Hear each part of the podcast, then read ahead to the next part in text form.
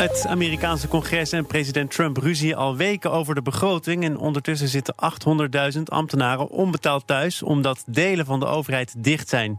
Daarover en over nog veel meer praten we vandaag met het economenpanel. Vandaag bestaande uit Marike Blom, hoofdeconoom bij ING. Jaap Koelewijn, hoogleraar Finance aan Nijrode Business Universiteit. En Han de Jong, hoofdeconoom bij ABN Amro. Welkom. Goedemiddag. Mijn zakenpartner is Nathalie Franke, bedrijfskundige en eigenaar van de externe voorzitter. We praten over die shutdown. Die duurt nu al twee weken, zo ongeveer ruim twee weken zelfs. Hoe schadelijk is dat, Marike? Nou goed, omdat er 800.000 mensen onbetaald thuis zitten, gaat het natuurlijk wel om groot geld. En uh, uh, ja, dat, dat, dat heeft zijn, zijn impact op de Amerikaanse economie. Het zal hem nou niet direct om zeep helpen, maar het versterkt de groei natuurlijk niet. En het draait, of althans, dat is misschien meer symbolisch. Misschien spelen er ook wel andere zaken. Maar om die muur waar Trump geld voor wil en waar de Democraten geen budget voor over hebben. Nu heeft hij inmiddels gezegd, volgens mij gisteren, dat het niet meer per se een dure betonnen muur hoeft te zijn, maar dat hij ook kan leven met een stalen constructie. Ja, ja de onderhandelingen zijn geopend en de Democraten hebben vervolgens gezegd: zolang die shutdown duurt, zijn wij niet bereid om te onderhandelen. Dus dit is echt een politiek onderhandelingsspel. Je ziet gewoon dat, eh, dat politici in de Verenigde Staten elkaar volledig in de, in de wurggreep hebben en eigenlijk helemaal niet bij machten zijn om uh, beslissingen te nemen. Maar als je zegt, uh, we zijn niet bereikbaar zolang die shutdown duurt... dan kan die nog heel lang blijven duren. Want je moet ergens een keer met elkaar om de tafel... Maar, om tot een uh, overeenkomst Het gaat nu eigenlijk vooral over uh, elkaar de schuld proberen te geven. En want die shutdowns, we hebben natuurlijk in de Verenigde Staten regelmatig van die shutdowns. De economische effecten daarvan zijn over het algemeen heel gering. Om, omdat ze ook niet zo lang duren. Uh, um, maar nu duurt het langer dan, uh, dan normaal. Um, en ja, het is duidelijk dat ze elkaar proberen de schuld ervan te geven. En als ik goed begrijp, dan zeggen de opiniepeilingen op het ogenblik dat de helft van de Amerikanen vindt dat de president de schuld heeft. En 30% vindt dat de Democraten de schuld hebben. Dus het, dan zou je zeggen, dan moet de president eerder in beweging komen dan de Democraten. Dat zou je ja, zeggen, maar dat, dat, gaat natuurlijk Trump heel natuurlijk nooit doen. Want het gaat Trump ook nog één ding. Hij wil zijn gelijk hebben. Hij heeft beloofd dat die muur komt. En hij heeft tot nu toe alles gedaan wat hij heeft beloofd. Handelsoorlog met China, uh, beperking van immigratie. En dit is één van de dingen die hij heeft gezegd. Wij bouwen de muur, dan komt de muur er ook. En de hele gedachte dat daar iets anders komt. Uh, hij gaat wel weer een beetje Trumpiaans reageren. Zegt hij, nou ja, een stalen muur mag ook wel. En uiteindelijk eindigen misschien met een muurtje van van Lego met 30 centimeter hoog. Ik bedoel, ze drijven nog steeds rond in de Waddenzee die Lego blokjes gratis te krijgen. Maar dit geeft precies aan op wat voor niveau er in Amerika politiek wordt bedreven. Hevig gepolariseerd, wat, wat heel schadelijk is, ook voor het maatschappelijk klimaat. En het leidt tot het ontbreken van oplossingen, want je komt niet vooruit. Maar je kon dit zien aanzien komen, zeker na die verkiezingsuitslag natuurlijk, waarin je wist de tijd dat Trump zomaar iets overal doorheen kan loodsen, is voorbij. Die democraten gaan het er moeilijk maken. En dat vinden ze leuk om te doen en dat helpt de, de status van de democraten te verhogen. En het gaat natuurlijk helemaal niet om die muur ondertussen. Nou, die muur wel, want ja. het heeft natuurlijk een grote symbolische waarde. Het gaat niet om die 5 miljard. Die 5 miljard is natuurlijk peanuts in het, in het, het grotere geheel van de Amerikaanse overheidsbegroting. Dus het gaat eigenlijk niet om geld. Het gaat gewoon, het gaat, het is gewoon prestige. Ja, Trump heeft al gezegd: geef me 20 minuten. Als ik zelf die onderhandelingen zou doen, dan uh, regel ik het. Ik moet wel zeggen ja. dat. The art of the deal, hè? Ja. Ja, goed, maar hij, hij heeft ook wel laten zien, bijvoorbeeld bij eerdere handelsonderhandelingen, hè, als hij met NAFTA is gaan praten, dan is hij ook van tevoren heel hard ingegaan en eigenlijk teruggekomen met iets waarvan de deskundigen zouden zeggen van nou, dat was helemaal niet zo'n hele spectaculaire deal, maar hij wil dat dan wel ja, met veel bombarie wil hij dat aan kunnen kondigen. Dus de vraag is ook waar hij zich hiermee tevreden gaat laten stellen. Hè. Ik bedoel, ja, wat we net zeggen, dat muur, die muur, dat wordt een steeds kleiner muurtje en steeds dunner. En dan het op zeker moment. beperken of in ieder geval kunnen presenteren dat ja, je iets daar lijkt het op. Maar het is, het is toch ook wel zo, hè, als we proberen om Trump te duiden. Ik denk dat Jaap gelijk heeft. Hij heeft in ieder geval tracht hij alles te doen wat hij heeft gezegd in zijn verkiezingsperiode. Maar aan de andere kant is het ook heel moeilijk om te, de rationaliteit ervan te begrijpen. Het lijkt toch dat heel moet je veel niet uit proberen. Dat nee, het is heel veel uit de heup schieten. Ja. Dus het is, nou, het is ja, ook... wacht eventjes. niet dat ik nou pro-Trump ben. En uh, ik wil mij ook niet opwerpen als verdediger van Trump. Maar wat je natuurlijk wel heel veel doen. hoort ja. in discussies is... Ja, die Trump is natuurlijk een beetje een vervelende, rare, uh, onsmakelijke man. Maar hij wil een punt. En ik las in, het, in het Financieel Dagblad... schrijft Ed Groot... de voormalig redacteur bij het Financieel Dagblad en, en, Partij van de Arbeid uh, Kamerlid. Kamerlid geweest. Die schreef een prachtige kleine, klein, kle, ja. kleintje van groot noemen ze dat. En die schreef, ik denk vandaag of, of eind vorige week, dat muren over het algemeen vrij effectief zijn. En toen zat ik toch wel eventjes met mijn oren te klapperen. En daar gaf hij ook wat voorbeelden van. Ehm, ik, vond dat, ik vond het buitengewoon interessant. Um, omdat natuurlijk een van de redenen waarom de Democraten die muur niet willen, is omdat je zegt, ja, dat, weet je, dat, dat, dat is niet effectief. Het is wel effectief. Ja, Berlijn hebben ze ervaring mee. Het is buitengewoon effectief. Ja, maar de vraag is natuurlijk ook welk, welk effect je wilt bereiken. En ik denk dat de Democraten voor een ander maatschappelijk resultaat staan. Dus daarom ook die muur niet willen. Maar goed, Trump heeft wel in meer punten, heeft hij, uh, op meer gebieden heeft hij een punt. Hè? Dat, dat... Oh, nu ben jij ook een Trump. Uh... Nou, ja, ja, ho, ho, ik ga even heel gemakkelijk Laat, laten, we, laten, we even, laten we even kijken waar hij nog meer een punt heeft. Kijk, als je naar de handelsoorlog kijkt, dan zijn er natuurlijk. Er was afgelopen week een groot economencongres in Atlanta. En daar zijn heel veel studies gepresenteerd die laten zien van, nou ja, goed, die globalisering die pakt eigenlijk voor de Verenigde Staten helemaal niet zo positief uit als je uit tekstboekjes wel zou verwachten. Met name de, de lagere uh, arbeidersklasse, die heeft daar echt last van gehad dat ze zoveel concurrentie hebben van Chinezen. En er is helemaal niet zo'n soepele transitie als je in de tekstboekjes wel zou verwachten. En zij hebben daar ook daadwerkelijk last van. Dus in die zin, hij, hij heeft wel meer punten waar hij op zich wel ergens op zit. Maar je weet niet wanneer hij tevreden is. Hij lijkt niet op een gestructureerde manier een plan te hebben om daar ook iets van te maken. En dat gaat vooral natuurlijk op de manier waarop hij dat doet. Hè? En die polarisatie in de hand werkt. Dat is denk ik het meest eh, vervelende aan die hele Trump.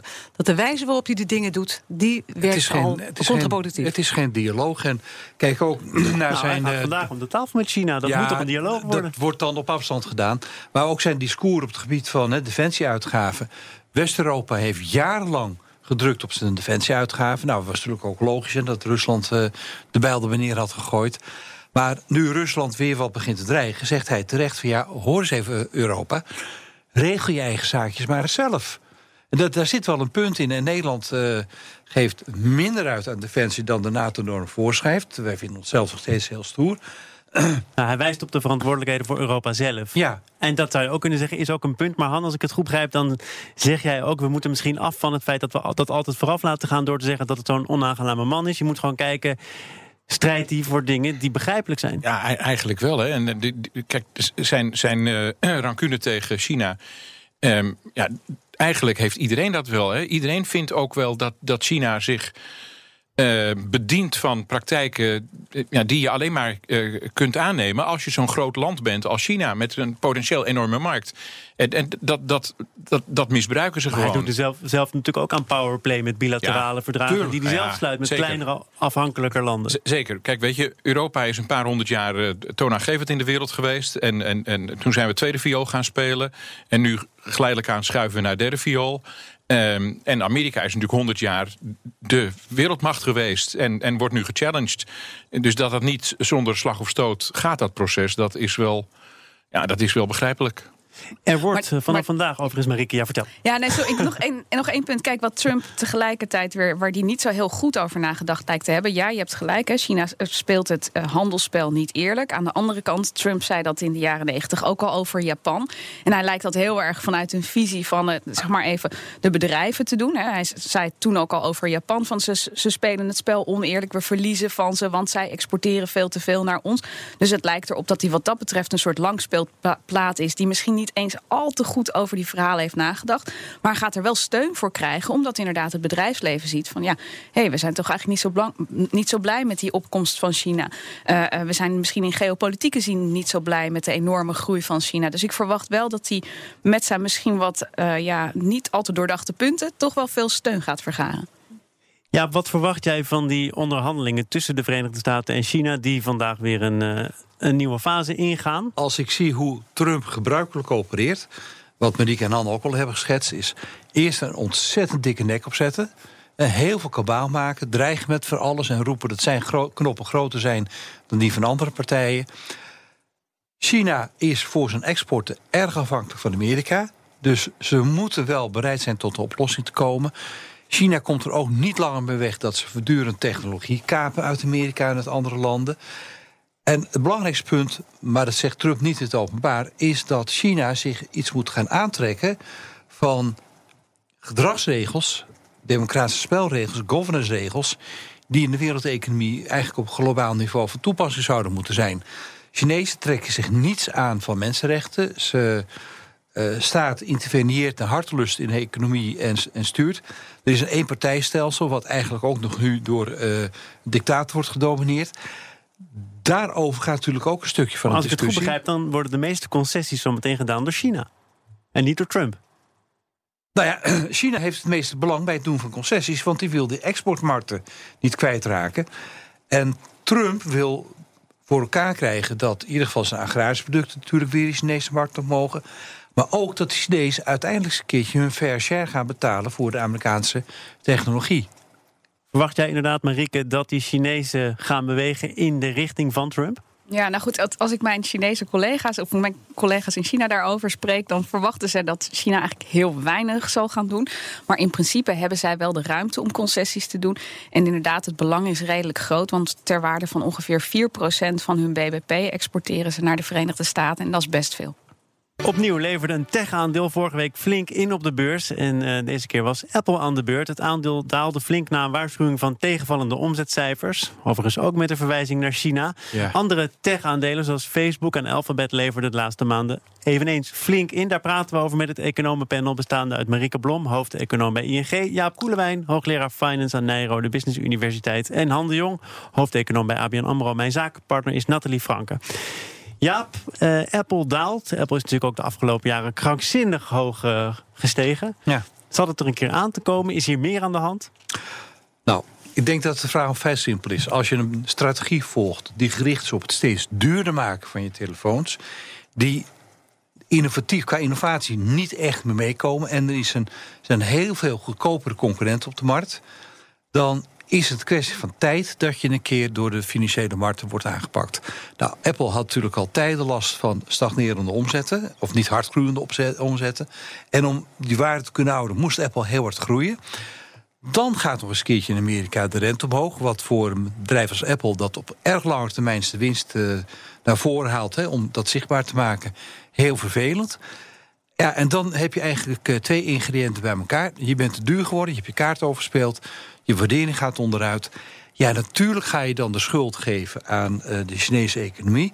Maar even een huistuin- en keukenvoorbeeldje. Mijn uh, zoon wilde een nieuwe telefoon hebben.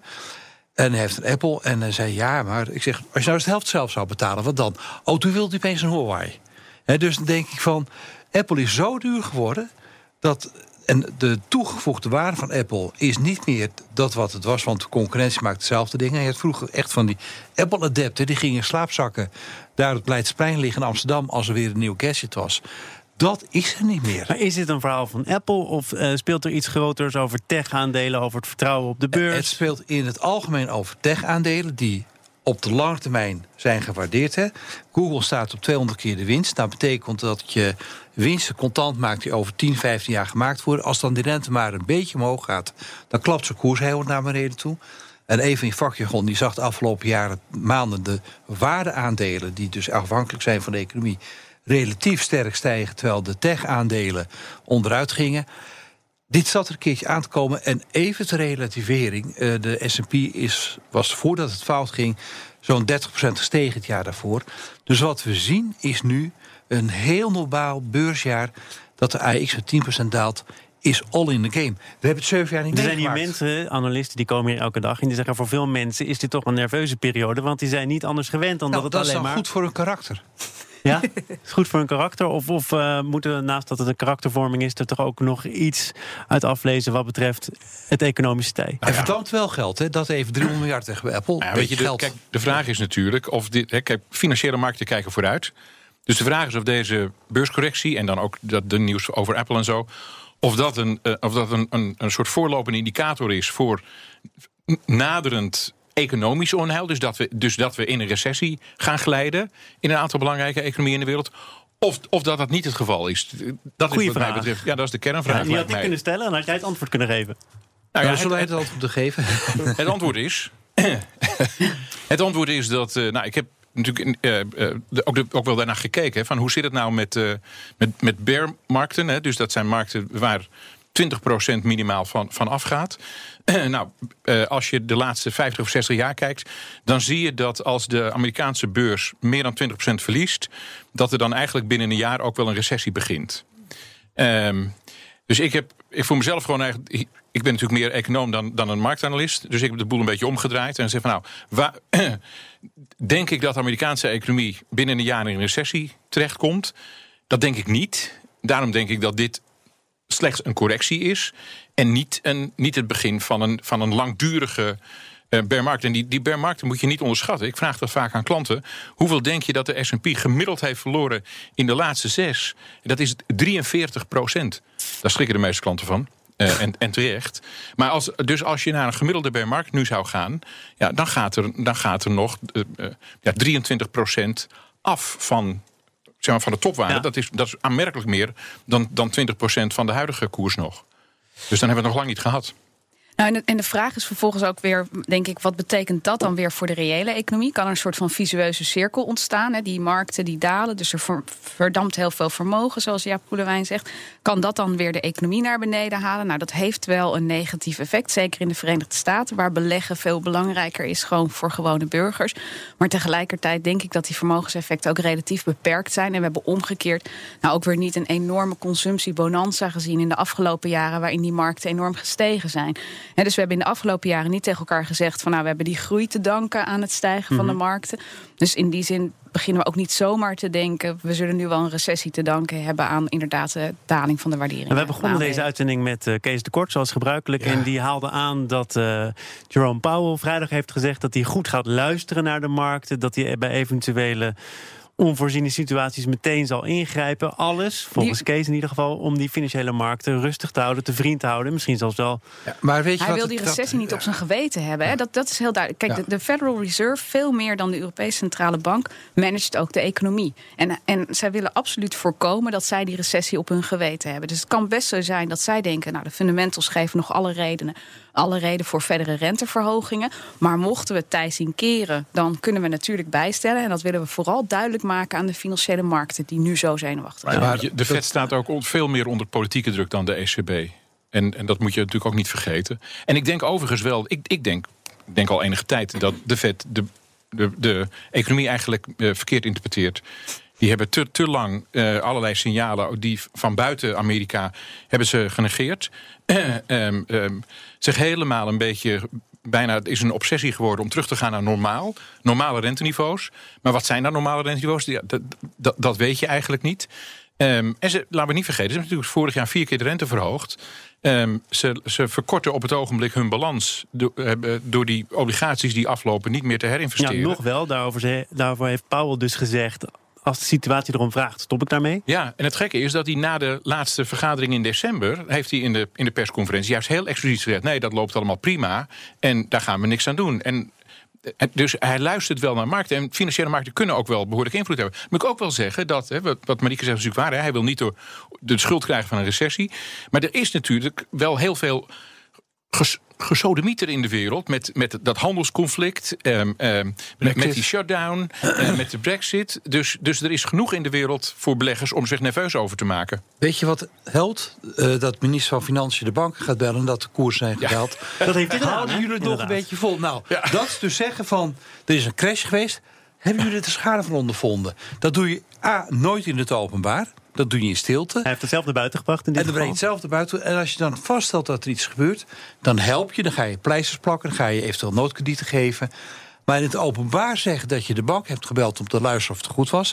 Ja, dat gaan die banken je vertellen als je weet dat het vervolgens weer wordt rondgetuiterd. Dat moet je doen. Nou, dat is weer een van de tekenen hoe onhandig de Trump-administratie af en toe opereert want juist in zo'n geval moet je stilte opereren. Dat is een van de weinige punten waarop ik het met zover Strijvinger eens ben. Banken moeten, centrale banken moeten stilte is dat opereren. Nou nodig? Nee, dat is wel nodig.